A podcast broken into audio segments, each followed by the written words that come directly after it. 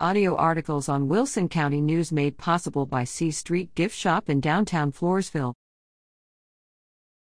Floresville Community Market to honor first responders.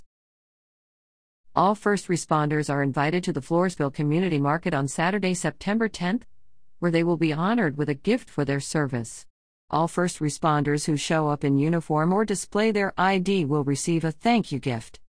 The monthly event will feature a fire truck display, kids' activities, plenty of vendors selling farm fresh and handmade items, music, food, a free drawing for a community market gift certificate, and more.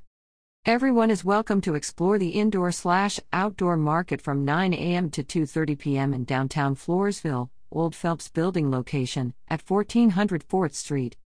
For more information, visit www.floresvillecommunitymarket.com.